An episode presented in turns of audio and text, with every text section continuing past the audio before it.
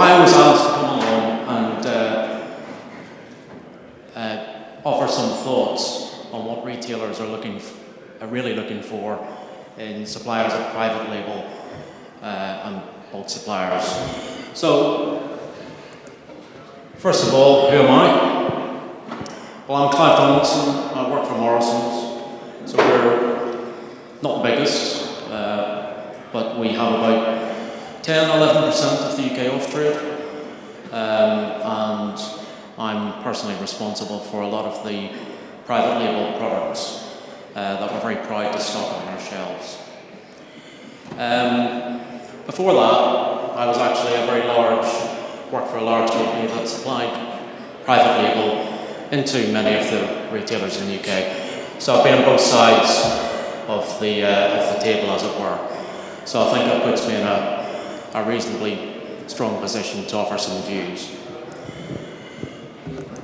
So first of all, I think it's, we need to start with some definitions. What is private label? Because around the world, different people use different terms for different things. An important part for me is in the title, private label. And that means it's a wine or a bottle of spirits where the retailer chooses what label to put on the bottle. So it's not a branded product, it's not a producer product, it's something that is bespoke to us. And so a lot of it is own brand, so I'm very proud, uh, as I'm sure all the retailers in the UK are, of their own brand range. If you put your name on it, then there's uh, a lot invested uh, with your brand imagery and your reputation. And so I'm very proud of our own brand range. But also wine is um, wine's a strange uh, product. It's one of the few products in the supermarket that customers actually take to the table. And so sometimes they say an own brand is absolutely the right thing, but at other times maybe it isn't. Uh, and therefore that's when exclusive label comes in. And so exclusive label for us, it will say Morrison's on the back, it just won't say Morrison's on the front. But both of those products are important core pillars of the private label business.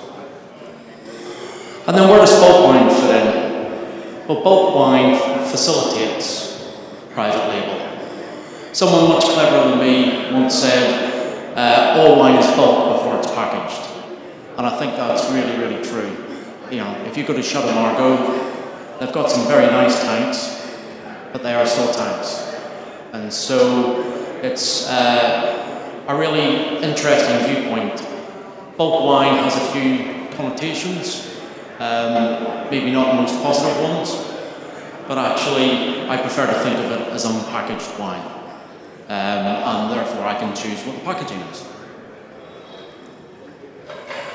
So that's private label, but why is it important? And implicit in there is, is that it is important. And it absolutely is to us, because if you just take a step back and say, well, if I don't have private label, then what do I have on my shelves? I have branded products, and we're a supporter of brand. But branded products talk to the consumer about the brand values and uh, the brand packaging, the brand imagery, and uh, what the brand owners uh, messages that they want. Um, and if all retailers did was say, do some simple category management and say, right, what's selling very well, let's go and stock that, we'd all have the same products. So private label for us, why is it so important? It helps to differentiate us in the marketplace as a retailer, and branded products don't do that. And if I do my job properly, those differentiated products can be a real asset. Customers can try them, they can enjoy them, and the only place that they can get them is with me. So I can use them to build some customer loyalty, which is a very difficult commodity to get. And if you look at the, the, the way private label is set up, private label, is, the, the business model is a cost up process.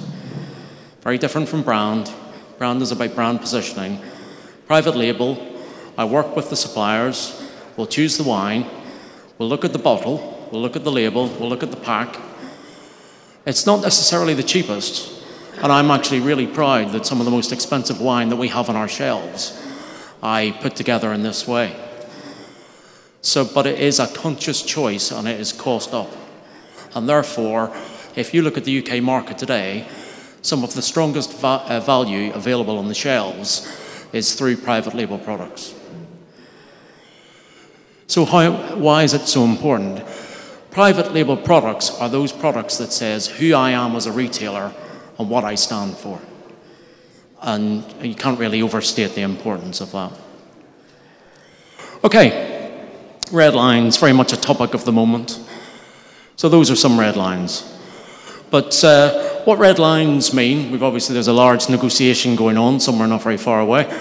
Um, so if you want to be a private label supplier, there's some things that uh, you just, boxes that you have to tick.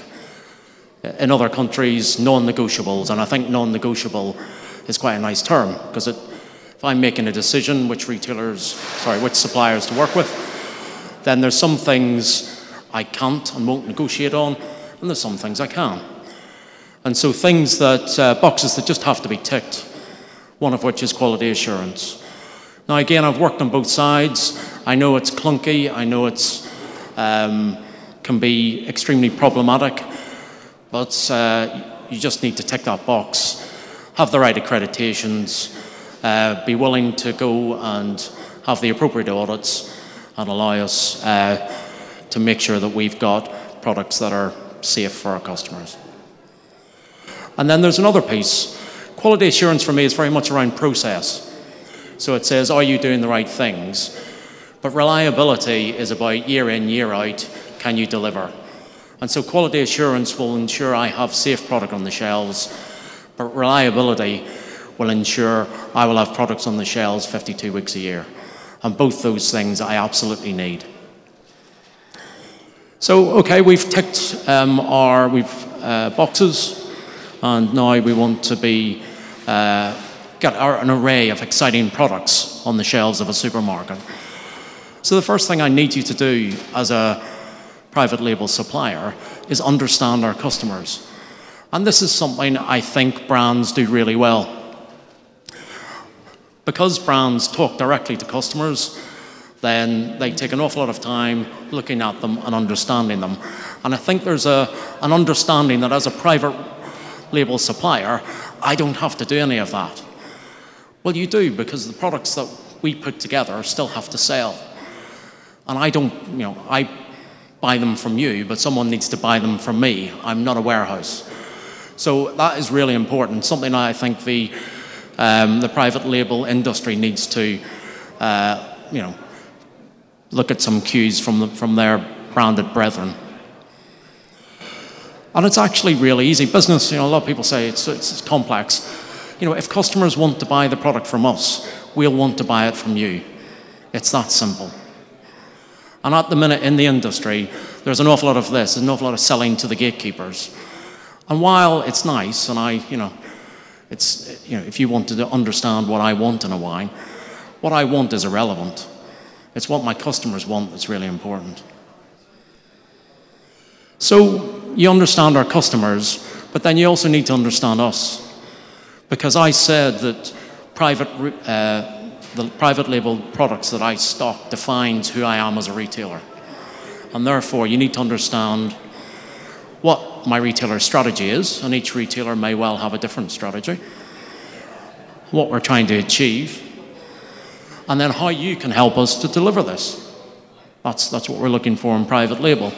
And this, this graphic's really important, actually. You know, what I'm trying to do as a retailer is put together a picture for our customers of what I want to achieve uh, with our wine offer. And so that will involve multiple suppliers, and those suppliers will need to work together seamlessly. So that's a good graphic. I also quite like this one. There's quite a few suppliers. We've all been there, haven't we? Um, there's quite a few suppliers that, you know, I can do anything. Well, actually, I've not really met one yet that can. And so it's really important that you're self aware you know, what are your strengths and weaknesses? And very much put your strengths forward. Um, I want to work with specialists and experts in, in a number of different areas, and it will be very rare that one supplier will be able to do everything.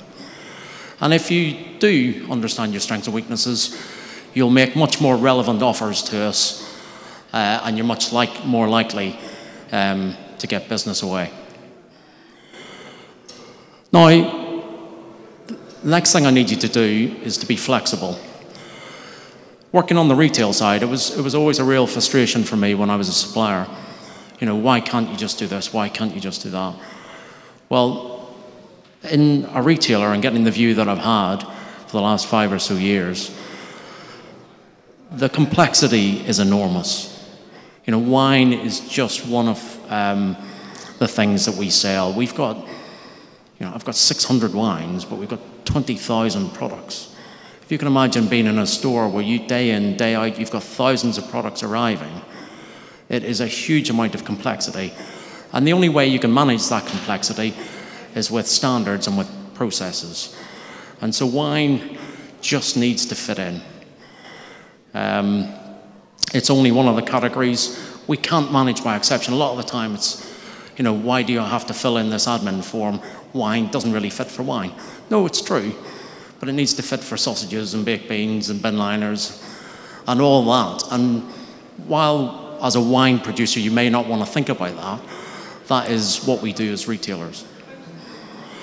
So there's a flip side to this slide, and there's a positive edge to it. For those suppliers that can be flexible, business will grow because we, can, you know, we cannot be flexible, so we need you to be flexible and structure your business accordingly. Earlier on, I said one of the key differences between a branded product and a private label product is the business model that sits behind it. Private label is cost up. It's not branded business, there is no brand premium. And that's fine. We also stock brands. So it's not as if I'm saying one's wrong and one's right. They're just different.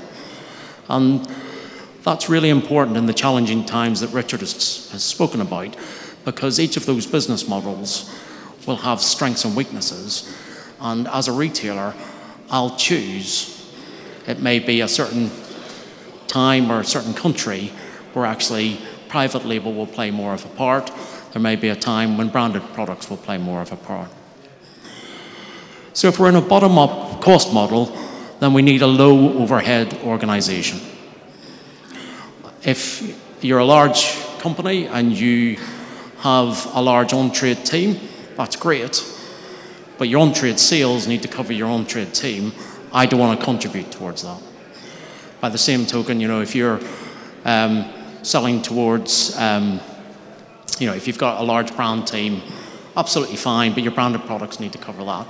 I'm happy to cover all the stuff that goes into my products. So when it comes to quality, yes, by all means, that needs to be costed in but I don't want to pay for the other elements of the organization. But having said that, I don't actually want organizations that look like that chap. So we want lean organizations, we don't want skeletal ones. Um, we need you to add resource. We talked about flexibility. So if there's an area that I can't do as, as a retailer, but you can, then go and add resource there, uh, solve that problem for me, and together, you know, business will grow. And then finally, continuously improve. I'm not sure why I put it in quotes because this is me. Staying as you are today means you're going to be out of date tomorrow. Um, Morrison's is not the retailer it was three years ago. Consumers are not, do not have the same behaviours they had last year. In three years' times, we will be very different. And so there's a real challenge for all uh, suppliers out there to evolve as the marketplace evolves. So I was set this challenge, come up, talk to Gay. What are retailers really looking for? Well, for me, understand our customers, understand us, understand yourselves, what are your strengths and weaknesses, resource your organizations and structure your organizations appropriately. It's, a, it's definitely it's a cost up model. Be flexible, because we're a big oil tanker and we need you to be the small, fast speedboat and continuously improve. And all of that needs to be underwritten by quality assurance and reliability. Thank you very much.